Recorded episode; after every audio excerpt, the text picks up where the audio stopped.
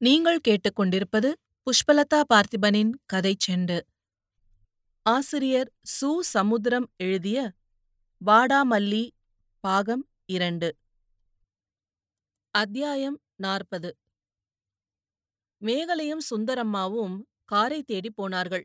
ஒரே ஒரு கார்தான். கண்டுபிடிப்பதில் சிரமமில்லை. சுந்தரம்மா தன்னுடைய சேலா அலிகளை கண்டுக்காமல் போனாள்.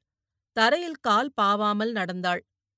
மேகலை அங்கே கூடிய தனது கோஷ்டிக்கு தாலி கட்டிக் கொள்ளும்படி சொல்லிவிட்டு காரில் ஏறிக்கொண்டாள் ஜமாத் தலைவியையும் ஏற்றிக்கொண்டாள் கடலூருக்குள் கார் பஜார் பஜாராய் சுற்றியது.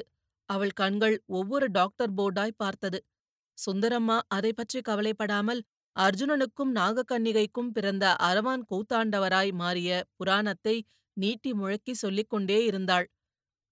மகாபாரத போரில் பாண்டவர் வெல்ல வேண்டுமானால் அத்தனை சாமுதிரிகா லட்சணங்களையும் கொண்ட ஒருவனை பலியிட வேண்டும் என்று சகாதேவன் ஜாதகமாக சொல்லிவிட்டான். இந்த லட்சணங்களைக் கொண்டவர்கள் மூவர் அர்ஜுனன் கிருஷ்ணன் அரவான். இவர்களில் இளிச்சவாயன் கடைசி ஆள். சம்மதித்தான்.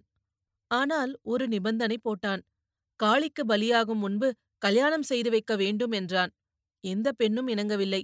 இறுதியில் கிருஷ்ணனே ஒரு அலியாகி அவனை கட்டிக்கொண்டார் போரில் காளிக்கு அரவான் பருவம் படைக்கப்பட்டான். ஆனால் காளியாத்தா மனமிறங்கி அரவானை ஒற்றைத்தலை உருவமாக்கி அதற்கு உயிரூட்டினாள். அவருக்கு பேர்தான் கூத்தாண்டவர். ஆகையால் எல்லா அலிகளுமே கிருஷ்ண அவதாரங்கள். இந்த கதையை கருத்தோடு சொன்ன சுந்தரம்மா பிறகு சலிப்போடு சொந்த கருத்தைச் சொன்னாள். இந்த கொல்லையில போற அரவானுக்கு என்ன வந்துட்டுது? அவனுக்கு தான் புத்தி இல்லனா? இந்த கிருஷ்ணனுக்குமா? கிருஷ்ண ஒரு நாள் கூத்துக்கு மீசையை எடுத்துட்டு அழியானா? இந்த அரவானும் ஒரு ராத்திரி ஆசைய தீத்துக்கிட்டான் கடைசியில நாம தான் அம்போன்னு ஆயிட்டோம். மேகலை ஏற்கனவே தெரிந்து வைத்திருந்த அந்த கதையை நயத்தகு நாகரீகம் கருதி புதிதாய் கேட்பது போல் தலையாட்டி கேட்டாள். பிறகு வெறுப்போடு சொன்னாள். கிருஷ்ண கிடக்கான் விடு. அவனுக்கு என்ன? பழையபடியும் ஆனாய் மாறிட்டான். டிரைவர் சிதம்பரத்துக்கு வண்டியை விடுப்பா. அந்த கார் சிதம்பரத்தை நோக்கி விரைந்தது. நான்கு கால் பாய்ச்சலில் பாய்ந்தது. சாலை ஓரமாக இருந்த பல்கலைக்கழகத்தின் பக்கம் அது வந்தபோது அவள் காரை நிற்கச் சொன்னாள். சிறிது தூரம் நடந்தாள். கூட நடக்கப் போன திடீர் தோழியை கையாட்டி தடுத்தபடியே நடந்தாள். அசைவற்று நின்றாள். தோழிக்காரி போய்தான் அவளை உசுப்பிவிட்டாள் காருக்குள் ஏறி கோவில் கோவில் என்றாள். கோவிலுக்குப் போனதும் கோபுரத்தை ஒப்புக்கு கும்பிட்டுவிட்டு காரை வீதி வீதியாய் விடச் சொன்னாள். போர்டு போர்டாய் பார்த்தாள். டேவிட் அந்த காலத்தில் சுட்டிக்காட்டிய செமினார் புகழ் சைக்கியாட்ரிஸ்ட் கிடைப்பாரா என்று பார்த்தாள். அங்கே ஒரு பெட்டிக்கடை இருந்தது. அவள் சளைக்கவில்லை. அதே மருந்து கடைக்கு போனாள். டேவிடை பற்றி நேரடியாய் விசாரித்த போது அப்படி ஒருத்தன் இல்லை என்பதும் இப்படிப்பட்ட ஒருத்தி விசாரிக்கிற அளவுக்கு ஒருத்தன் இருந்தால் அவன் பிரிஸ்கிரிப்ஷன்களுக்கு மருந்து கொடுக்கப் போவதில்லை என்பது மாதிரியும் அதே பழைய கடைக்காரர் பழைய சுயம்புவை தெரியாமல் பேசினார். அந்த கார் வெறுமையோடு கூத்தாண்டவர் கோயிலை நோக்கி வந்தது. வழியில் மேகலை தனது வரலாற்றையும் டேவிட் உள்ளிட்ட கதை மாந்தர்களையும் சொன்னாள். கோயில் அருகே வந்ததும் இருவரும் கூத்தாண்டவரின் தேரை பார்த்து ஓடினார்கள். மேகலை கடல் மண்ணில் ஓட முடியாமல் செருப்பை கையில் பிடித்தபடியே ஓடினாள். இருவரும் அந்த மனித கடலில் இரு துளிகளாகி ஒரு குமிழியாகி மறைந்து போனார்கள். மேகலை தேரில் இருக்கும் கூத்தாண்டவரை பார்த்தாள். டேவிடாக தோன்றிய ஒரு உருவத்தை வலுக்கட்டாயமாக விலக்கினாள். தேருக்கு முன்னால் நடக்கும் திருப்போரை பார்த்து காளி வேஷம் போட்டவரும் அரவான் வேஷம் போட்டவரும் கத்தியும் வாளுமாக வேலும் வில்லுமாக போரிடுகிறார்கள். துள்ளித் துள்ளித் தள்ளித் தள்ளி தாம் தூம் என்று குதிக்கிறார்கள். அரவான் காளியின் வாளுக்கு பலியாகாமல் லாவகமாக தலையை வளைக்கிறான். காளியைக் கூட அவன் கொல்லப் போவது போன்ற நிலை. உடனே எல்லா அலி பொண்டாட்டிகளும் கொண்டையில் உள்ள பூக்களை எடுத்து அரவான் மேல் பூப்பூவாய் வீசுகிறார்கள். சபாஷ் போடுகிறார்கள் விசிலடிக்கிறார்கள் வினயமாக ஆடுகிறார்கள். அந்த காலத்து ஆகாய அம்புகள் போல் வான வேடிக்கைகள். இந்த காலத்து அணு ஆயுதங்கள் போல் சிவகாசி வெடிகள். அலிகளின் நாட்டியங்கள் உரிமை மேளம் உள்ளூர் அலிகளின் டேப்புகள் வெளியூர் நீலிமாவின் டோலக்கு ஒரே சங்கீத கூச்சல் அரவானுக்கு வக்காலத்து காளிக்கும் காளியாடிக்கும் திட்டுக்கள். அரவான் சாமியாடி வலுவானவர்.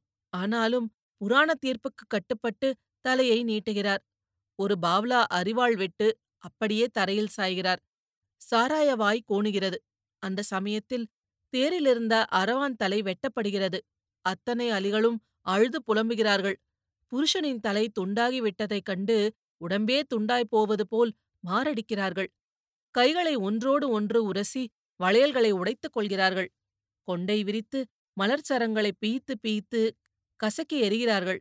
சிலர் ஒருவர் கழுத்தை ஒருவர் பிடித்து அழுகிறார்கள். சொந்த புருஷனை பறிகொடுத்த ஒரு பத்தினி கூட இப்படி அழமாட்டாள். கணவன் போனதால் அனைத்தும் போன ஒரு திக்கற்ற பெண் கூட இப்படி புலம்ப மாட்டாள். உப்புக்கான ஒப்பாரி இல்லை. உப்பில்லா பண்டமாய் போனதற்கான அழுகை. உடம்பில் பட்ட சூடுகளையும் மனதில் பட்ட இழிவுகளையும் நினைத்து நினைத்து ஆற்றாமையில் அழும் அழுகை. கூட்டம் கூட்டமாய் நின்றாலும் தனிமைப்பட்டது போன்ற தாங்கொணா துயரத்தில் அழுகிறார்கள். பொட்டழித்து பூவழித்து தன்னை அழித்துக் கொள்வது போன்று தலையடிகள் மாரடைப்பு வருவது போன்ற மாரடிப்புகள். அந்த தேர் உருக்குலைந்த அரவானோடு பகல் பதினோரு மணி அளவில் பந்தலடி பக்கம் போகிறது. அங்கே ஒரு கம்பம். அந்த கம்பத்தின் கம்பம் போல் எந்தவித சலனமும் இல்லாமல் ஒரு பூசாரி நிற்கிறார். ஒவ்வொரு அலியும் அவர் முன்னால் போய் நிற்கிறது.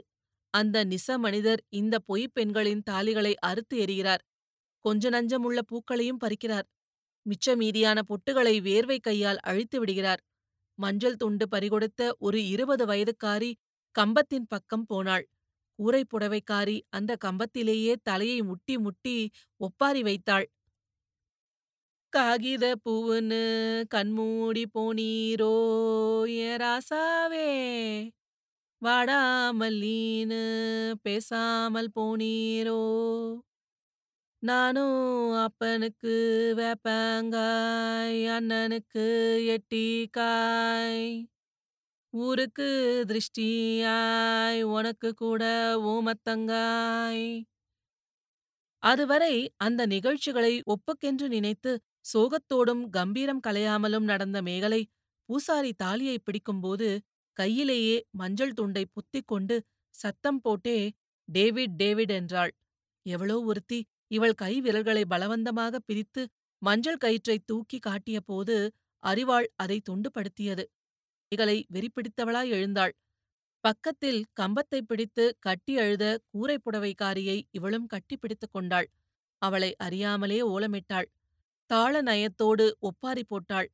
பாடல்கள் அவளை தேடி வந்தன. செடியா முளைச்சிருந்தா பூவா மலர்ந்திருப்பேன். கொடியாய் வளர்ந்திருந்தா கொம்புலே படர்ந்திருப்பேன். நதியாய் பிறந்திருந்தா கடலிலே சேர்ந்திருப்பேன். நண்டாய் பிறந்திருந்தாலும் வலையில விழுந்திருப்பேன். ரெண்டாய் பிறந்ததாலே துண்டுபட்டு நிக்கேனே. சூடுபட்ட மனசும் சொன்னாலும் கேட்கலையே வீடு போக வேணும்னு வெறி பிடித்து துடிக்குதையா? அசந்து போன சுந்தரம்மா மேகலையை தூக்கிவிட்டாள். அவளை சுற்றியும் புலம்பிய டெல்லிக்காரிகளுக்கு ஆறுதல் சொன்னாள். கவலைப்படாதீங்கடி. மனசுல நீண்ட நாளா அடைச்சு வச்சிருந்தது இப்ப உடைச்சிட்டு வந்துட்டு. இதுவும் ஒரு வகையில நல்லதுக்குதான் இனிமே ஒவ்வொரு வருஷமும் கூட்டி வாங்க. இல்லனா இவளோட இருதயம் பலூன் மாதிரி வெடிச்சிடும். நேத்து வந்ததும் வராததுமா சிலர் அன்னதானம் நடத்துறத பார்த்துட்டு அடுத்த வருஷம் நாமும் அப்படி நடத்தணும்னு சொன்னவளா இப்படி அழுவுறது? அழுகிறவள தாண்டி மனுஷி இல்லாட்டி அமுக்கடி கள்ளி. அவ கதைய என்கிட்டயும் சொன்னா சொந்த ஊருக்கு அவளை கூட்டிட்டு போங்க. அக்காவை பார்த்தா பித்தம் தெளியும். ஒப்பாரியை விட்டுவிட்டு லேசாய் ஆஸ்வாசப்பட்டுக் கொண்டிருந்த மேகலை அவர்களை பார்த்து கூரை புடவைக்காரியின் பாட்டையே மீண்டும் ஒப்பாரியாக்கினாள். சிறிது மாற்றி ஓலமிட்டாள். அப்பனுக்கு வெப்பங்காய் அண்ணனுக்கு எட்டிக்காய் தமக்கைக்கு விஷக்காய் தங்கைக்கோ சுண்டைக்காய். அவள் புலம்பலை பார்த்துவிட்டு அத்தனை அலிகளும் புலம்பினார்கள். ஒட்டுமொத்தமாய் ஒப்பாரி வைத்தார்கள். இது போன்ற பல சுவாரஸ்யமான கதைகளை கேட்க கதை செண்டு சேனலை லைக் பண்ணுங்க கமெண்ட் பண்ணுங்க ஷேர் பண்ணுங்க. மறக்காம சப்ஸ்கிரைப் பண்ணுங்க. நன்றி.